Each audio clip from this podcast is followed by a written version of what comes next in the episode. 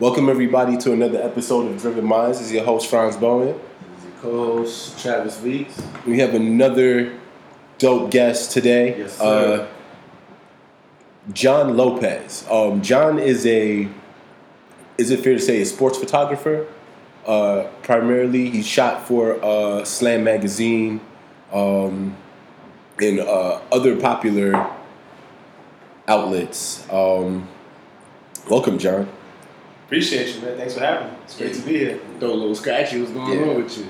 Just right now, trying to recover from a cough. I thought I was about to cough, but it didn't happen. So, yeah, but thank you, John, for coming on board, man. I appreciate you coming by. Let's start off first. Where you where you from? I'm from the Lower East Side. You know, uh, family they grew up there in the mid to late '80s and early '90s. It was a much different place back then than it is now. Uh, but by way of Puerto Rico, my family's from Puerto Rico. Uh, I just happen to be born and raised in the Lower East Side. yo, that's dope. Okay. Starting off creatively, was it always photography or what was you into first? When I was a kid, I was into drawing, but I was terrible.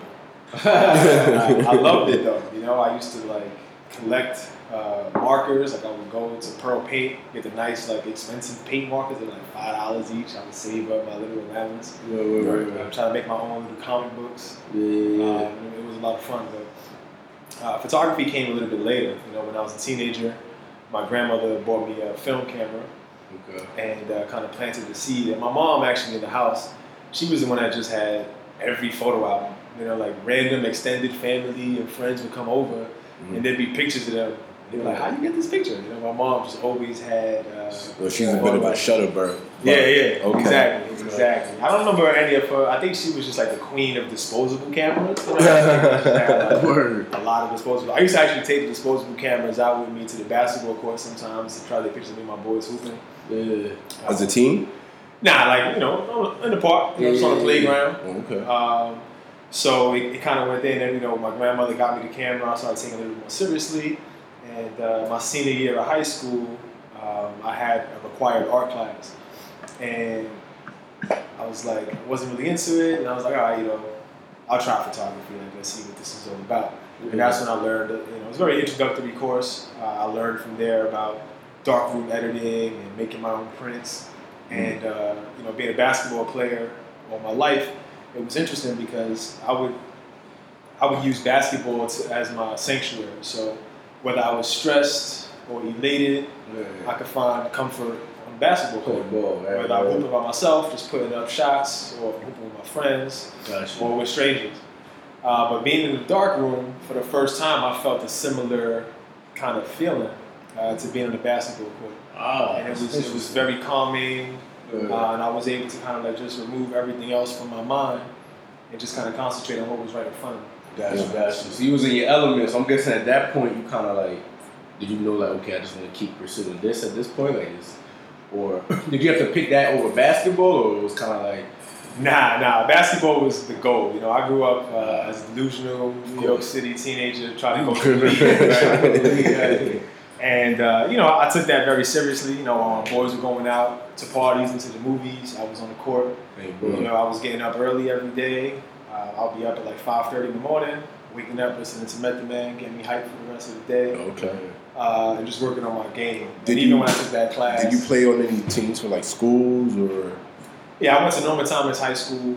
Um, Mm. I'll tie this back in later, but I went to Norman Thomas High School with a bunch of uh, talented basketball players. I was definitely at the bottom of the totem pole there, but the team was really, really talented. right, okay. Uh, Luis Flores was on that team, uh, who went on to lead the nation in scoring when he was at Manhattan College, and three-point field goal percentage while he was there. Uh, and it was pretty cool because actually two years ago or a year ago, I was shooting the uh, an Olympic qualifying tournament, the FIBA Americas tournament down in Mexico City. Yeah. And uh, you know, obviously a lot has happened between high school and me getting to Mexico City. But the crazy thing was, I'm on the baseline, and the Dominican Republic has a game coming up. It's the next one I'm about to shoot, I see my man Luis Flores That's suited up for the national team. He's a dude. You know, we used to go at it in practice. Right, Yeah, right, no, that's he- crazy. So he's playing for um the DR. Republic Ah, national that's team. dope. That's Yeah, dope. that's what's up. You said something really interesting. Uh, just a little while ago, backtrack. You said that basketball was your, like your first love, and it was your comfort. and then you found that that similar sense of uh, belonging in a dark room. Um, could you talk about a little, just a little bit, touch on like that contrast because basketball is like war, especially when you're like super competitive. Whereas the dark room, that's more of like a solitude kind of experience. Like you, you, it's just you, the film, and you know what you had in your head. Can you talk about kind of like the, the, the similarities and contrast to that? Absolutely. For me, actually, they all one and the same. You know, on a basketball court, externally, it's a battle, right? If you're competing at a high level, and you know, obviously, the, the goal is is to get better. I think every single time, and hopefully get the victory in the end, the championship, so on and so forth. And within that, there's many sub battles that come out, right? The the 6 a.m. workouts, the extra training sessions, the lifts, the practices. You know what I mean? Um, all of that stuff takes a toll on you. It's, it's gritty. It's, excuse me. It's obvious, you know, that you're going through the pain. Uh, but really, in your mind, it's just got you got to be a calm in a calm zone in order to thrive, right? On the basketball court. So I, I don't know this for a fact, but I'm guessing like when Carmelo Anthony is at his best, or Kobe Bryant, or any of the elite basketball players in the world, when they're at their best, they're just locked in on, on the present moment. Mm. You know, and so no matter what's going on, whether they're being screened really hard or fouled really hard, or somebody's talking trash to them from the crowd, hecklers and so on, in their minds, it's, it's just calm, right? Because they're just focused on the present moment. Mm. And for me, although I couldn't articulate it at that time, I think that's what I found when I was in the dark room, right? Because I felt like so many things could go wrong in the dark room, right? My film could be messed up. I could have uh, exposed it to light too soon. I could have left it in the chemicals too long. Uh, you know, I might have composed it wrong. I might have rushed. I might have forgotten a setting or something like that. Gotcha. So many things can go wrong, and that's just human error. Then there's the side of it where it's like maybe the picture just sucks. Like there's so many amazing photographs that we're all exposed to all the time, especially Yeah. especially today, right? I mean, we probably see, but by the time we go to bed every day, we probably see ten thousand images, right? That's. Every single day, at least. Just off your phone off. They say millennial use his phone 150 times a day. So. Yeah, I- I'm definitely up to like 340. You know what I'm saying? Just checking the same old emails. Right. Exactly. So, you know, so being in the dark room, I was able to find kind of that similar solace. And really, what I was referring to more specifically was just kind of a spirit on the spiritual side. You know, being on the basketball court, whether I'm winning or losing, whether I'm talking trash or being quiet, whether my shot is falling or it's not, I'm, I'm expressing myself. I'm, I'm releasing Mm. energy, stress, frustration, elation, jubilation. You know, Right. um, and I kind of felt a similar uh, tranquility and solace and, and release working in the dark room. Yo, that's fly. And you got to have a, a- certain amount of discipline as well to, to be in a dark room. Well, I gather that you learned out on the court as well. So, as a teen, um, so you officially picked up the camera when?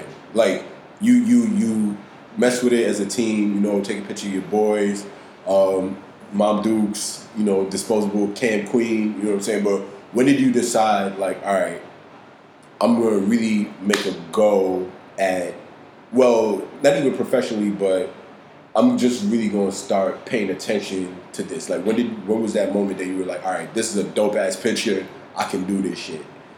That moment came for me actually soon after I graduated from college. Okay. Right? While I was in college, I didn't take a single photography class. Mm. And I'm not proud of that, but you know, there, the reason was there was a prerequisite at my school, and I needed to take a drawing and painting class. And this goes back to Mm. me being an awful artist by way of drawing. So I was I was concerned that if I took this drawing and painting class, I would destroy my GPA. And by the time I got to college, although I didn't start out that way, I was very high on my education. It was very important to me to, you know, to succeed in the classroom as well as on the court. Right. So I didn't get a chance to take any photos while I was in college uh, officially and kind of learn from a professor and, and the traditional method. When I graduated from college, naturally I was playing ball, you know, still kind of pursuing my dreams. And uh, ironically, unlike most of my friends, my friends would always say that I was a very late bloomer. You know, so even as a basketball player, when I was way younger, Yeah. I was a bum. You know what I'm saying? And then it was like when my friends started falling off for whatever reasons, you know, I started getting better, progressively better. By the time I got to college and when I graduated college, I was really kind of at my personal peak as far as playing at a high level.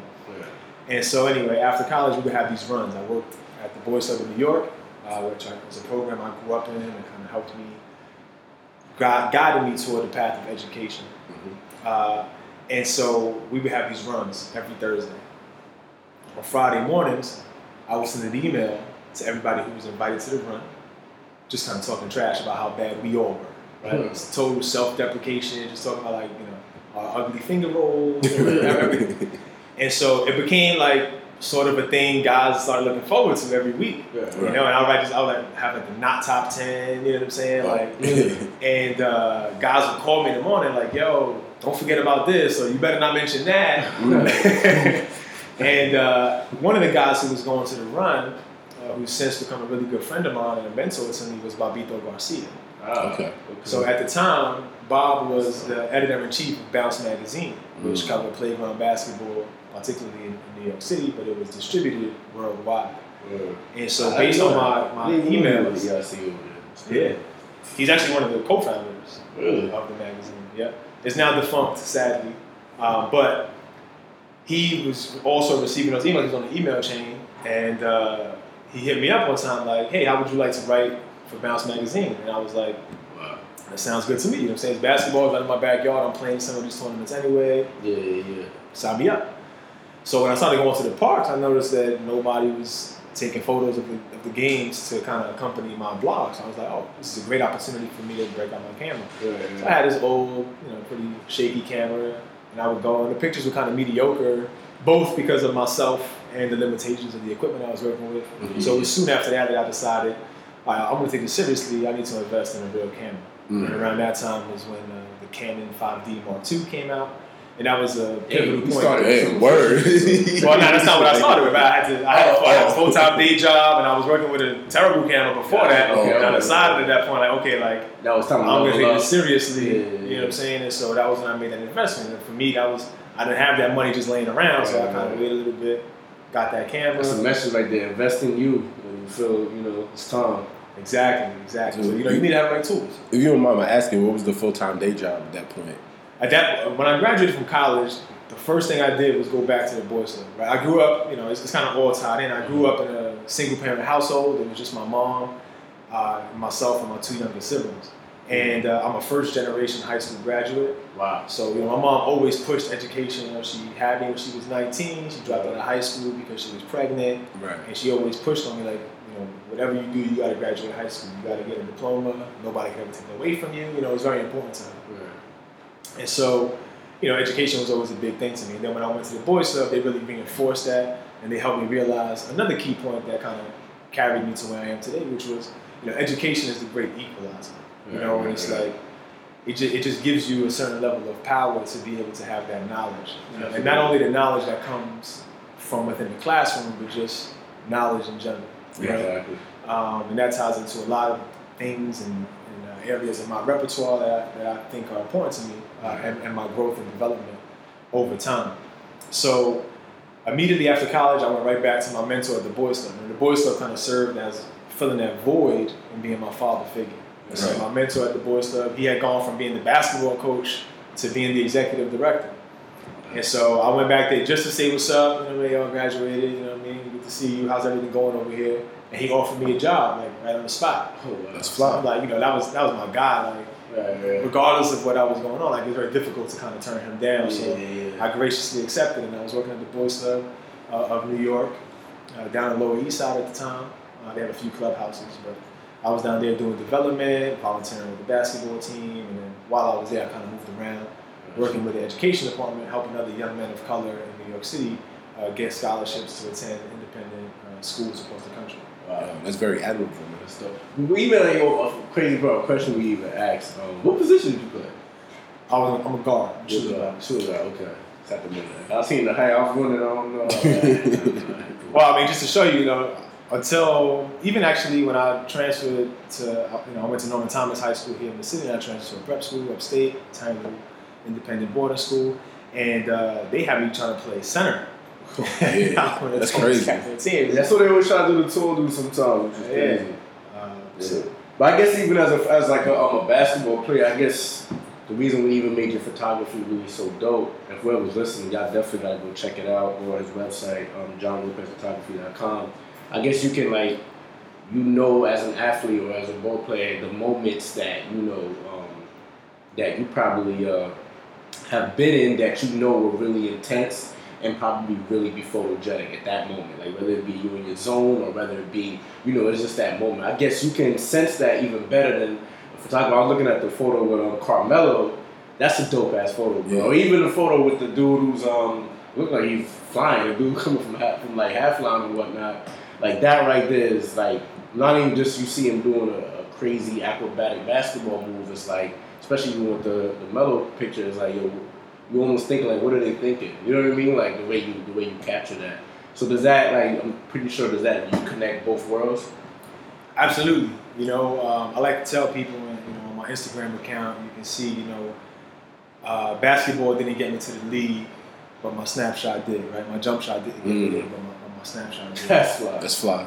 and so, you know, and that just goes to, you know, not taking no for an answer, right? And it's true, you know, my jump shot didn't get me there. You know, I was offered a couple of scholarships, things like that to play ball in college and whatever. And, you know, basketball was basketball and I loved every minute of it, but it didn't get me to where I wanted to be, right? Right, right. Excuse. Coach K wasn't calling me. I wasn't being invited to the elite camps. You know, the first time I got invited to the, uh, the LeBron James Skills Academy, which I guess today is probably the top uh, summer camp for basketball players in the country, at the Mhm. high school and college level, was as a photographer.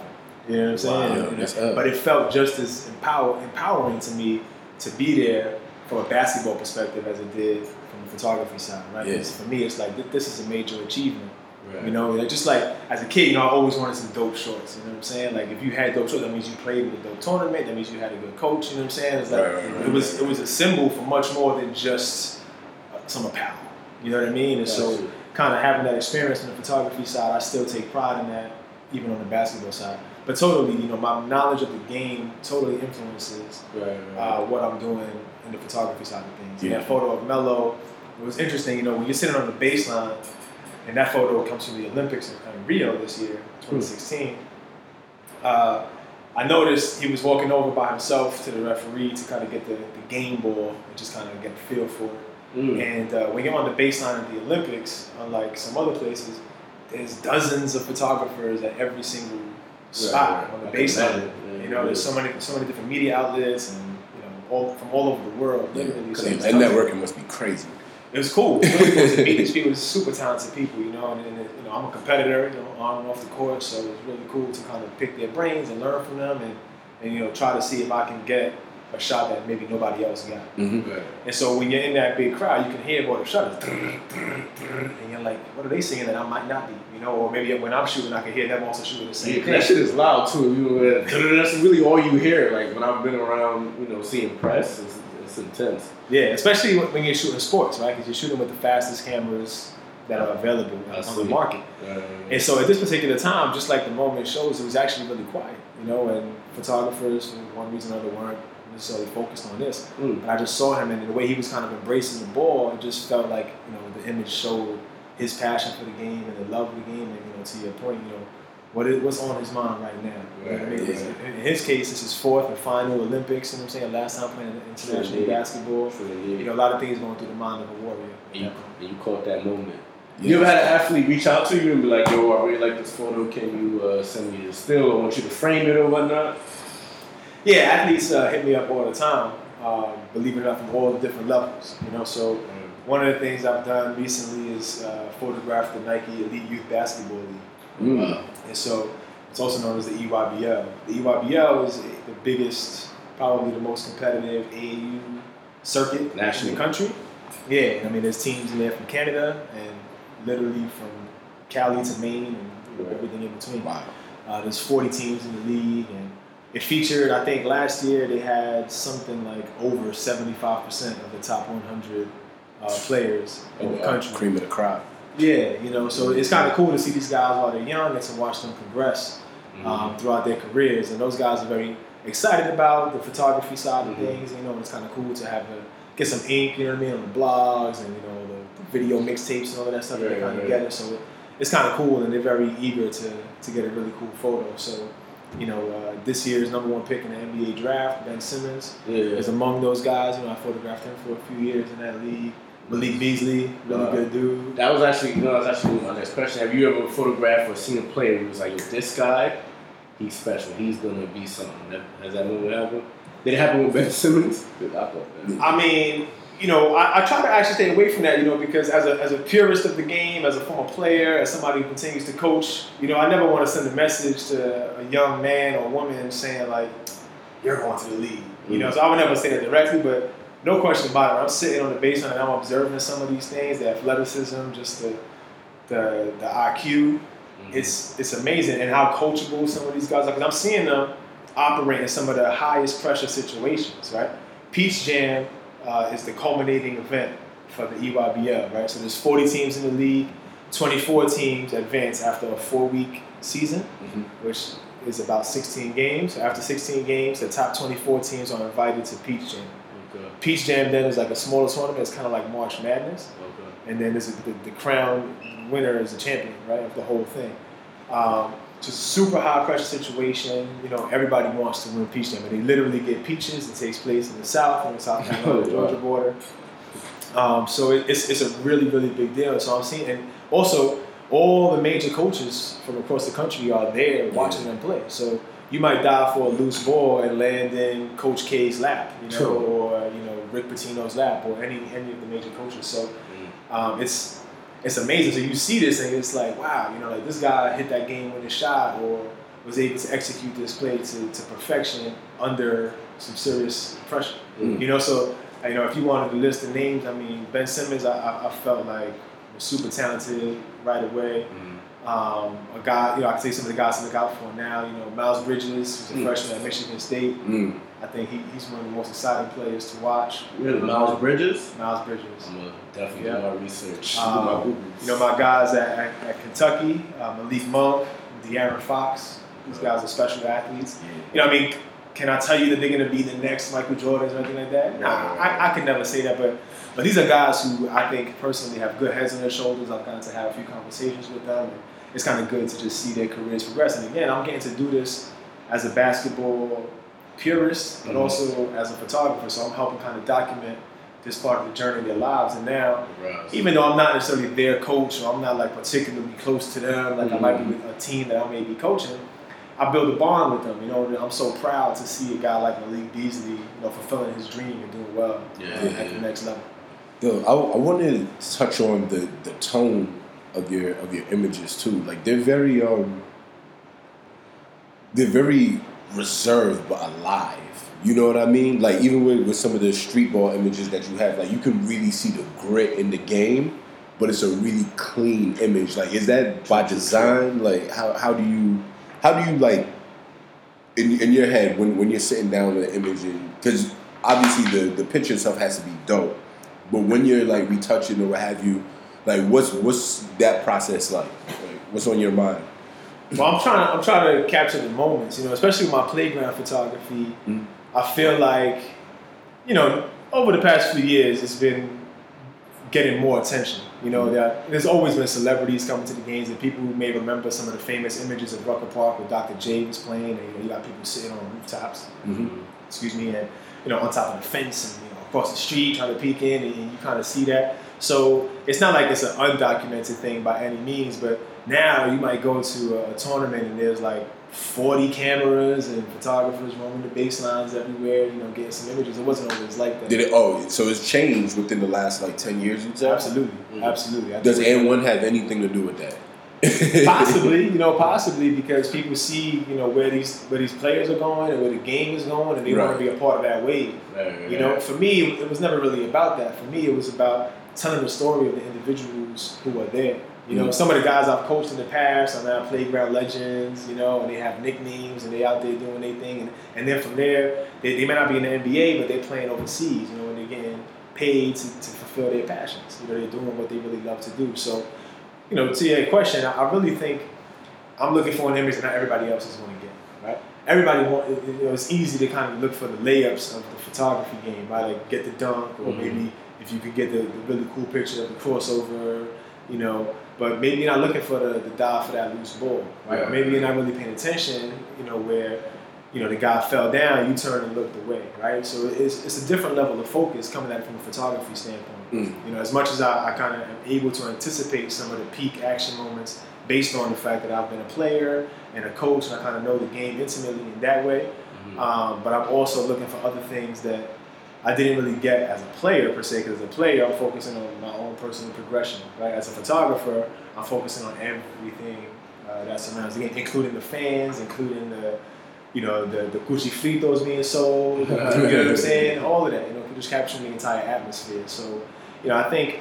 I hope that might be something that separates some of my images because I'm, I'm really trying to capture the soul of the game, not just kind of capitalize off of the, the next big thing to come out of New York City. Yeah. So like, the- and just to piggyback off that, and I'm probably a little retarded. Hope this is not the same question, but um, do you have like a narrative? Because you were you started out as a writer. Do your images have like a, a, a particular narrative that, that you that you're trying to express? Uh, yes and no. Not every single one, right? I Mhm. mean, I'm, I'm telling multiple stories all the time, and I think my best photo is the one that tells the whole story in one image, Mm-hmm. right? And you know, the, the one of Carmelo Anthony, right? There could be a whole story, and then it tells an entire story of this this man's career, Right, right? Right. potential Hall of Famer, and you know, for Olympics and all that. Uh, um, that that one image could tell an entire story. But then I put it next to the image of him maybe dunking, right? Like, okay, now this is an action shot, right? Or him you know, playing defense, or him at the uh, press conference. So those kind of things string together a narrative story. So when I start building, you know, kind of sequences of specific images, Mhm. then there's that. But I'm not trying to tell one particular narrative the whole time. Sometimes there's many different stories uh, that come alive, and that's one of the things I love about the game of basketball. And for me, many of my core values come from the court. Right? Mhm. I, I learned about sacrifice, about being a good teammate, you know what I'm saying, Mhm. being a good leader, Mhm. uh, dealing with pressure from the basketball court. And, I, and those things transcend the game and into the rest of my life as a, as a leader, as an entrepreneur, as a creative thinker. Mhm. Um, and so, you know, I'm constantly just looking for different stories uh, within Yeah. the game. You know, there's always a, a game within the game. Yeah, I asked that because um, you know sometimes when you when you watch like a championship game, and like you know once that last shot is sunk and you know there's a victory, you you'll always get that like that quick pan of, of the defeated team, and I always feel like that's a that's a story that I would love to see, you know, visually because to to capture all of that pain in that moment, like I see grown men cry. You know what I'm saying? Like even even to watch like Tyronn Lue just sitting, you know, with his hand, his, his face in his hands. You know what I'm saying? Like, I, I think you know that's that's a that's an interesting um, point of view to have, and Absolutely. fortunate to have. Is there like a certain shoot that speaks, like just um, so that sticks out in your mind that um that's just close to? Is it the Carmelo one or? My next shoot, you know, it's, it's always my next shoot. You know, that always kind of that's always what's on the forefront of my mind. You know, um, just again, core values transcending the basketball court. On the basketball court, you don't have time to complain to the ref about the play that, that just happened. Mhm. Right? You got you got to focus on the next play. You know, it's constant progress, constantly moving forward. Um, I mean, every photo I take is important to me. Right? Every every photo I make is near and dear to my heart. But really, I'm constantly focusing on, on the next one. You know? Right. Always moving forward. I want to ask about um, two things: clientele and locale. Um, firstly, like who, wh- which are some of um, the clients that you've shot for, um, like you know, big brands or what have you? Um, what what was your favorite experience? And then piggyback on that, some of the locales that you've been to, because you've been to some pretty uh, exotic places in your travel. Coming from the lower to be able to globe trot with the camera is dope. Yeah, man. Uh, you know, when I when I look back and reflect on my career, it's, it's crazy. You know, Yeah. I'm, I'm really living out a dream, and I'm truly blessed to to be in this position. I never lose sight of that. You know, I mean, every single day, you know, it's another blessing for me to have another day to live, and I'm just thrilled that I'm able to kind of do what I love, and people appreciate it enough where they keep bringing me on board. Um, and you know, I'm speaking specifically about my clients, you know, because it's a mutual relationship, right? I mean, on the one hand, I'm providing a service, but on the other hand, it's all collaborative, you know, between my clients and, and between my subjects, which are not always one and the same, right? Right. So my clients include, you know, Nike and Jordan Brand and the NBA and FIBA, which is the International Basketball Federation, Mm. uh, Kicks USA, is a brand down in Philadelphia, kind of like a Foot Locker. Yeah, no kids. They got one in uh, Cherry Hill Mall. Exactly. Yeah, Yeah. They, they, from my understanding, I, I believe they're going to be expanding soon, so that should be fun to, to Yeah. kind of see how that all, you know, comes to fruition. Um, but yeah, man. I mean, I, I've been to some amazing places, man. You know, uh, again, fortunately, with my clients, you know, I've, I've been almost all over the world. And I've been to Wow. Spain, I've been to Mexico City, I've been to Venezuela, I've been to. Rio for the Olympics. You know, I've been to the Bahamas That's crazy, bro. uh, to shoot the trip. You know, yeah, man. I mean, I, I've gone, I've gone from Gersh Park in Brooklyn and West Fourth Street, in Oh, Dyckman, man. all the way to the to the Rio Olympics. You know, Wow. and everything in between. You know, and uh, I've been I've been truly blessed to be able to do that. I'm not sure that so many of my colleagues on the baseline uh, from both locations have kind of Yeah, right, right. gone, you know, cross ways that way. Did you see that happen? Like when that shit happened, you like, oh shit, Venezuela. Like, you know what I like- mean? Like, did you, like, did you see your life going this way from being a ball player, and how is like, how do you, how's even your family like take like, you gotta be, I know they super proud. Yeah, man. I mean, I, I didn't see it. You know what I'm saying? Like, I, Right. I had a vision for myself, just like I had a vision for myself as a basketball. I, I envisioned myself helping the New York Knicks win the championship they deserve. I envision myself as a You know guard. what? You know No, what I'm saying? gonna entertain Helping that. Pat Ewing and John Starks. You know? I, I envisioned that. You know what I'm saying? And that part didn't come to fruition, but. You know, I'm always envisioning success. I'm always envisioning, you know, progress and getting better. You know, growing up in a, in, in a very, very humble and meager background. Again, single parent household, on welfare. Growing up, you know, it was kind of tough, and so upper mobility was important to me, and it was a major driving factor. And you know, just kind of growth. You know, I, I wanted, I always wanted better for my family, for myself, um, and so those kind of things just kept pushing me along, kept pushing me along, and so you know, here I am. But when I'm when I'm in a location, you know, when I'm Venezuela, for example, that was again FIBA Americas tournament about four years ago, maybe five now.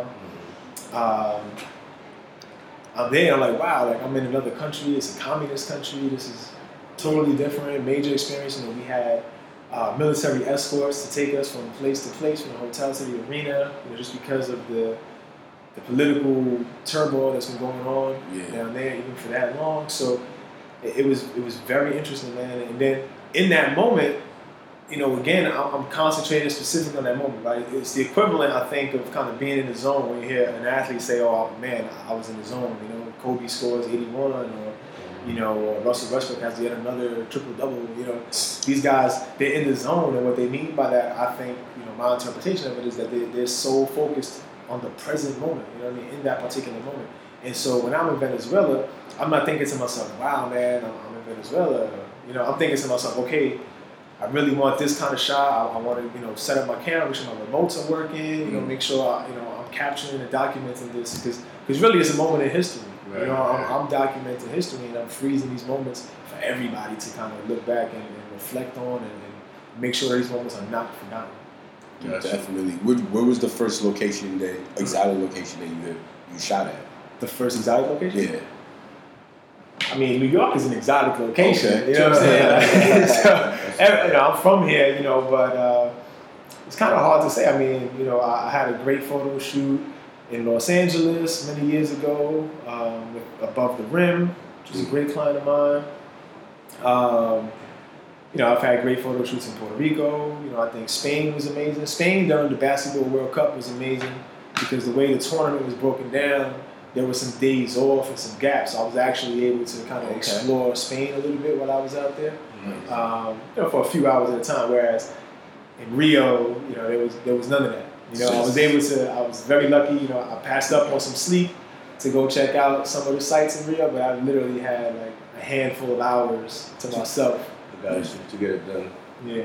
Does that competitive energy um, like translate the same over jurisdictions?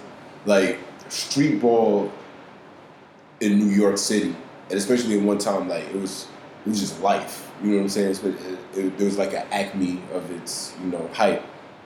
But when you step on that court, you know, I was never a great baller. By the way, it's like very below average. You know Put that disclaimer out. Just let me put that out there. You know what I'm saying? For the people that know me, they be like, all right, come on. Yeah, son." below average. You give some average? You know, I might have had a Jimmy on a Wednesday. You know what I'm saying? After a, a good, I'm gonna um, give myself a- average. I a ain't gonna say period. below. I ain't gonna do it. but um, but yeah, like, do you, do you find that that energy like translate? Because I ask that because you know you see like European players, they're like more finesse players, whereas over here, you know, you kind of cut your teeth, especially in New York on the on the concrete. You know what I'm saying? Down south, it might be a little bit different. Like, is, is the energy the same? Do you think, or like? You know, I think so, man. I think that the competitive spirit is kind of ubiquitous now, right? Mm. Basketball is a global sport, and that wasn't always the case. Right. You know what I'm saying? And you know, just by looking at all the Europeans that are playing ball and, and the Asians and people from all over the world are playing ball in the NBA now, right? Mhm. I was looking at if you look at the Brooklyn Nets roster right now, Mhm. they got a very very diverse roster. It's really cool. It's Shout out to really that new NBA deal. That's how you know it's global now. Yeah. You know? You know, Bogdanovich plays for the Brooklyn Nets now. He plays. Uh, he, he was at, in Rio. You know what I'm saying? And it, it- it's crazy. I, I saw him. I didn't realize that he played for the Nets. I'm like, man, like this brother can hoop. You know what I'm Mm. saying? He's tough. He's physical. He's strong. He got the ratty. Like I was, I was a fan of his game. Like man, you know, he played for Croatia. I'm like, this dude is nice. But then, like, if you look at a, a, a team like Serbia, them dudes can hoop on any playground in New York City and they will not be out hustled. Mm. You know what I'm saying? Like, them dudes are tough. you know, but I understand your point. Like, you know, there's a lot of the finesse game you see sometimes. Maybe, you know, you might be thinking about a player like Ricky Rubio or Yeah. maybe like a Manu Ginobili from South America, you know. Um, and that exists too, you know, but the competitive spirit, the desire, the will, the determination to win, the work ethic that goes on behind the scenes is unquestionable and it's similar. Because here's here's the thing. Because I've always, and I, this is probably blasphemy. Don't hit me, Trav. But I always felt like, all right. So the dream team, right? Obviously, they were like some of the most talented legends like ever. Never knock to them. But at the same time, I feel like when they were playing, or when they were competing on, on the world stage, basketball kind of had just gotten to a lot of the places that they were playing. So I don't really feel that it was kind of like being the the high school dude playing against like your fifth grader cousin, little brother. Like there wasn't really that. So I, although the talent was there, I feel like the gap was much larger just by virtue of knowledge. You know what I'm saying? Whereas in t- 2004, Oh, that's true. But it's- Carlos Arroyo was giving work in the Olympics. You know what I'm saying? That's true, but that's still So- a. You know what I mean? What, what, what is what's your uh, uh, thought process on that? I mean, no question about it. The, the gap, the talent gap Yeah. between the United States and the rest of the world shrinks more and more every single year. I mean, Mhm. look look at Porzingis and what he's able to do Mm. with the Knicks. That's Right. true. That boy good. Yeah, he's good. You know what I'm saying? He's coming in and he's young. Also, it's not like he's like one of these guys who's like played professionally forever. Right. You know, from his hometown and then came to the NBA like Arvydas Sabonis did when he came to the NBA. Right? Arvydas Sabonis was a legend. Is a legend. You know, but he, he came to the NBA when he was in his later years. Mm. You know, so these kind of these, these gaps are like way, way, way closer. And a lot of these guys know each other. You know what I mean? But also keep in mind, culturally, there is no college system. There's no NCAA system anywhere else but in America. For better or worse. Uh, it depends, right? Because in the European system and in other parts of the world, out of high school, you're going straight pro. So now, as a 17, 18 year old, you're playing with the you know the equivalent, the local equivalent of Shaquille O'Neal and Kobe Bryant and Dwyane Wade and LeBron James. Like you're playing with the best of the best Mhm. at a very early age. So in that sense, it's an advantage early on, and you hear NBA coaches talk about this as well. It's an advantage to them early on, but in the long run, they kind of miss the fundamentals. I heard Geno Auriemma say this at a press conference. And Geno Auriemma, if you don't know, he's the head basketball coach for the, the women's team USA, Okay. who are on the single most dominant streak in basketball history uh, internationally. They haven't lost a basketball game since 1992. Damn. And yeah, and, and you know, watch- watching them, you know, me sitting on the sidelines, you know, photographing them, I- they taught me a whole new level of greatness. Mm. I mean, they play, and by that, it's not only how much more talented they are than their opponents necessarily. It's how they continue to outwork their opponents all the way through the game, from beginning to end, regardless of the score. You know, and as a coach, I like to kind of teach my players, you know, play the game, not the score. So whether you're up by 20 or down by 20, your effort should not be changing. You should still be Right. trying to get better, regardless of what the scoreboard says. Mm. And the women's team USA embodied that to perfection. You know, they, they didn't take, I can't think of a, a possession they took off, you know? Um, and that says a lot about their greatness, about their tenacity, about their coach, about the leadership behind all that, and about the legendary players who make up that team. So, from that standpoint, you know, it, it's kind of it's kind of hard to say, you know.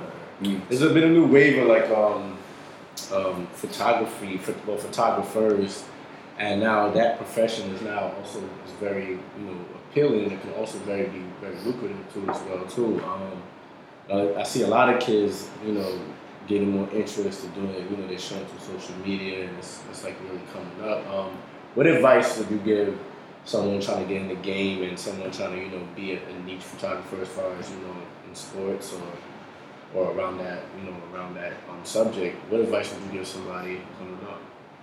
My advice would be to follow your passion. You know, so make sure you know you love what you're doing because there's going to be aspects of it that you're not going to like, Mm. and if those are enough to deter you from getting the whole thing done, then you're not going to continue with it, right? In photography, there's a lot of that, right? As a photography entrepreneur, people might see, they might hear that, okay, Jon Lopez went from Gersh Park to Rio de Janeiro, you know what I'm saying, photographing, you know, New York City playground basketball and the Olympics. And it's like, okay, you pick up a camera and you could do that too. And the truth is, maybe, maybe, Mhm. right? May, maybe you can. But in, I didn't just like wake up and all of a sudden I, I got from Brooklyn and the Lower East Side out to all of these Yeah, shoots, yeah, right? And, to, and to you know gain the trust of these clients. Mhm. It was a lot of hard work in between, right? Hours and hours. As I mentioned, I worked at the Boys Club in New York for a long time. While I'm at the Boys Club, I got my nine to five, which is really like a 24/7 job because I'm working with young people. And, you know, I had kind of their lives in my hands, and I, I took that very seriously. So I'm working tremendously hard to help all those young people, but at the same time, have this other passion going on with photography. So I'm pulling all nighters when I get back home, studying photography, looking at some of the legends that came before me, uh, kind of studying how I could get the technical aspects down so that when I pick up my camera, my camera is just an extension of me. And I'm not kind of feeling like, oh man, uh, what shutter speed should I use? What's aperture? What, what, what does ISO mean? Or ASA? And what is all of this stuff? You know what I mean? So I make sure that I really understand the tools that I'm using uh, in and out, so that when I get on set, when I get to a location, you know, I'm just kind it's just an extension. So now I'm focusing on the emotion, capturing those those moments that are really impactful.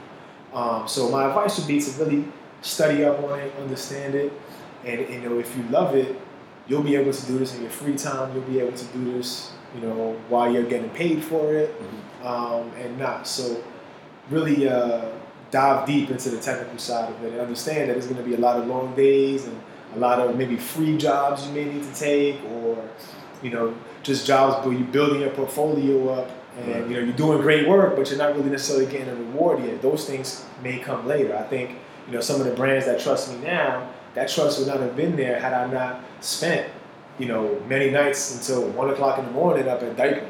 You know what I mean? Where I have to take an hour train ride back home. You know, after that, um, those kind of things all kind of built the foundation for where I'm at now. And I think we all, you know, they talk about the 10,000 hours kind of thing. Mm. When it gets down to the nitty gritty, you really got to get out there and do it. You know, I think also some people look at their own photography and it's easy to say, man, like my photo, my photo doesn't look like this person's or that person's. Or this person might have a billion followers on social media and so on, or a big following, or huge clients, and that's not you know comparison is ego based, right?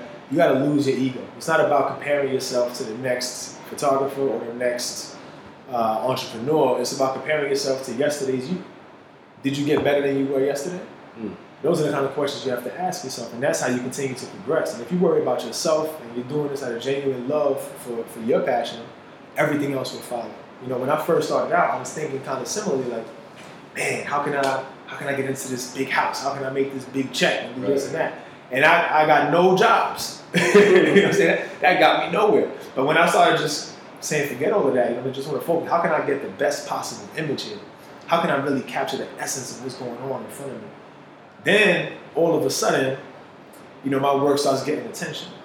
You know, and, and in 2008, again, Bounce Magazine was in at the time, and I had my blog going, and I was I was spending a lot of time up at Dyckman that summer in particular, and I loved the energy up there. Know, the crowds were great. You know, the announcer was amazing. It was Joe Pope at that time, Mhm.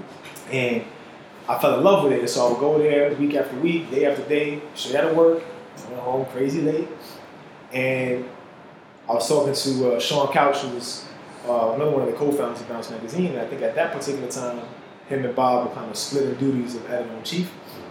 And you know, we had a conversation about kind of getting like sort of an aerial view. And so I knew there was a building uh, just kind of overlooking the park. And so I had gone up there a couple of times throughout the season, just kind of check it out, get my settings right again, you know, doing the research, seeing how that all might come to fruition if I get a shot from up there on one of the days where the park is really packed. And then came the championship game. I, I didn't post any of those photos I had made earlier in the season. Championship game came. It was Bingo's All Stars versus Harlem for Life. I remember that. And uh, on Bingo's team, you know, there was a high school senior uh, from Rice High School uh, named Kemba Walker. Mm. Among you know Anthony Glover, Mike Glover, uh, Keedron Clark, uh, Gary Irvin, you know many of you know the New York City legends um, from then and even there. So the park is packed. It's crazy. Everybody wants to see a good show. Championship. I mean, there's people sitting on fences, people climbing up in the trees, on top of a little building nearby to hmm. watch. The one train is going by, and then, you know the announcers like the one train is watching, and the one train will stop and will honk his horn, letting some of the people on the, on the train kind of watch a couple seconds of the game. Hmm, it's dope. So I climb up, you know, I, I was kind of a, a young person. I'm like, you know, can you help me get into that building? Hmm. So I get in the building, take the elevator top floor, go up onto the roof, and it's just like one of the most magical scenes I'd ever, I'd ever witnessed. You know, I'm like, wow, this is crazy. This is such an amazing community event. Everybody's out here to kind of support the basketball and they're just enjoying this. You know, if the park could fit legitimately a thousand people, there was there were at least six thousand people there. You know, just trying their best. If they couldn't see the game, they were at least just trying to hear it. They just wanted to be a part of that that history, that culture, that rawness. And so I, you know, I, I was taking my photos from up there. And the next day, I put it on my blog. Bounce Magazine published it in a double truck, which means it was a two-page spread. Uh, and then I was hit up by numerous publications around the world, and the image ended up being published uh, all over the world. Wow. Um, and then some representatives uh, from Nike contacted me. And they wanted to license the photo for some of their usage, and that kind of uh, put me on the map. So all that to say that you know I did the research early on. I was paying close attention to what was going on. I, I kept asking myself, how can I how can I push the boundaries? How can I how can I expand this and maybe do something that hadn't been done before? And you know, to my knowledge, that's the first time a photo of that particular tournament was taken from up there. Since then, others have gone up there and gotten shots in years past. But the court, you'll notice the court uh, never looked like that again because the year after, Nike kind of helped them refurbish the park and it looks a lot different. Wow. Took a chance and that led to a lot of opportunities. That's what's up. That's definitely what's up. You got any questions, do you? You I'm, I'm just still kind of caught up in the uh, Yeah, yeah, the yeah. storytelling. That was that was pretty dope, man. Um, man, I, I don't really know what else to ask, um, except for uh, I guess what are in the next coming uh, you know months and and, and year, um, New Year's upon us. Uh, what can we expect from you know Jon Lopez? Yeah. So one of the things I'm big on is is kind of setting big goals, you know, and pursuing them. And, you know, everybody has a, you know, have short term goal, kind of medium term goal, long term goal. One of my long term goals for a long time was to shoot the Olympics. Right? I figured if I was going to be a basketball photographer, I had to, you know, be the best basketball photographer I could be. And so I asked myself, well, how can I, how can I do that? Right? How can I achieve that? So I thought, okay, well, maybe if I shot an NBA game, that that would kind of help me get on that track. Maybe if I get published in different magazines, and that could help me get on that track. And I thought I really want to shoot an Olympics. I mean, that's kind of like the epitome of, of basketball at its very highest level, you know. And uh, I was, it was an emotional moment when I got that invitation, you know, to represent. Uh, you know, 'cause for me, I'm, I'm representing my family. You know? I'm representing the Lower East Side. I'm, I'm representing, you know, the struggle, Uh, yeah. you know, and, and I'm going from the playground to the Olympics, and that was such a big deal for me. Um, you know, again, on and off the court, right? Like my jump shot didn't get me to the league, so my snapshot did. You know, my jump shot didn't get me to the Olympics, but my snapshot did. That's a great. So I hope you got that in your IG profile Yeah, or you something. might man. wanna- you got you might trademark that or something. slogan that. man. So you know that, that meant a lot to me. That you know it kind of it kind of told me like when I first envisioned that goal, I felt like, man, I got a lot of work to do before I'm going to reach that. You know, mm-hmm. and I, I kind of rolled up my sleeves and I was like, all right, well, I'm about this life. I gotta I gotta do these kinds of things. And, and it, it was really blind. You know, to be honest, I- I'm doing the things and it's like, is this really getting me there? Is this really doing it? And there's no answer, right? I think so many so many times we we want a blueprint. Help. Just tell me exactly how to get from point A to point B so I can do it too. Mm-hmm. And the truth is that that's just not the way it works. Y'all. We all have our own paths. We all have our own journeys. And so I made this goal. It came to fruition, and it kind of blew my mind. And it was it was really emotional for me and spiritual because I'm like, man, like this really happened. And and now I was like, okay, well, the Olympics are over. Now what? You know what I mean? And so soon after the Olympics, I was very blessed to be invited to uh, document the enshrinement of the Basketball Hall of Fame Mm. up in Springfield, Wow. which was really Congrats, amazing. man. That's amazing. I appreciate that. Thank you. And you know that that was that was another blessing. You know, it's kind of like another milestone for me. And ironically, you know, this year it was Sheryl Swoopes, Rudy Tom Jonathan. No, not Rudy Tom Jonathan. Sorry, it was Sheryl Swoopes. It was uh, oh, what's my man's name? I'm Going to blank right now. Uh, Tom, I forget. But it was Shaquille O'Neal and Allen Iverson Yeah. among them. Mhm. And Shaq and AI were two of my favorite players. Shaq being my favorite player all time. Just growing up, you know, I just loved his his uh, you know affable character, but his tenacious, you know, grit rocking dunks. You know, what I'm saying just just dominating on, the Yeah. court. And not that I was ever that kind of player, but you know, I just really really loved it. I always loved Allen Iverson's heart, Yeah, determination. my guy. Yeah, He's definitely in my top five. You know, I mean, you know, I grew up, you know, in hip hop culture, basketball culture, sneaker culture, and Right, right, right. Allen Iverson embodied all of that. That's a so in, in one magical crossover of number twenty three. You know what I'm saying? Like, That's he, he just did all that. So anyway, I, I'm at I'm at this event, and you know, in between there was some downtime, and you know, uh, you know, one of my college friends works in the NBA, and we happened to bump into each other, and I was able to kind of stand on stage while they were setting it up, and it's like, man, like I'm standing on the stage of the uh, Hall of Fame in Shrine.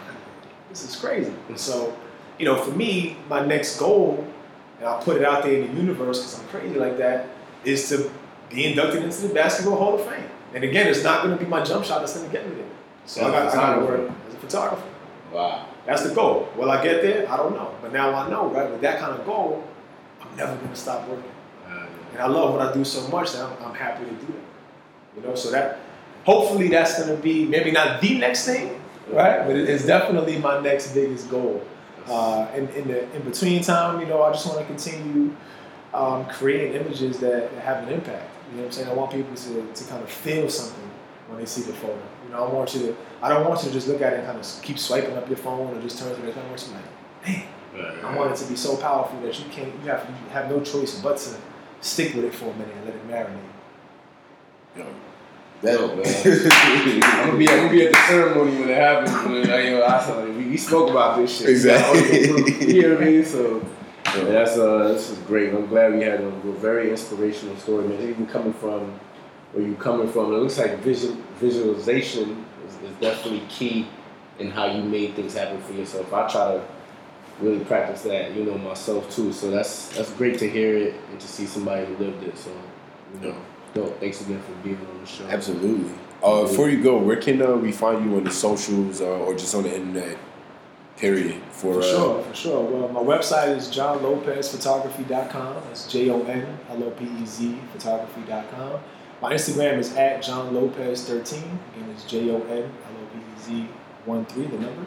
Mhm. Uh, yeah, you know what I'm saying? That, that's where I'm at. Follow me, join me on my journey. You know, it's, a, it's an amazing adve- adventure, and I hope that, you know, people who follow me enjoy uh, what I'm putting out there as much as I enjoy creating it. Yo, Awesome.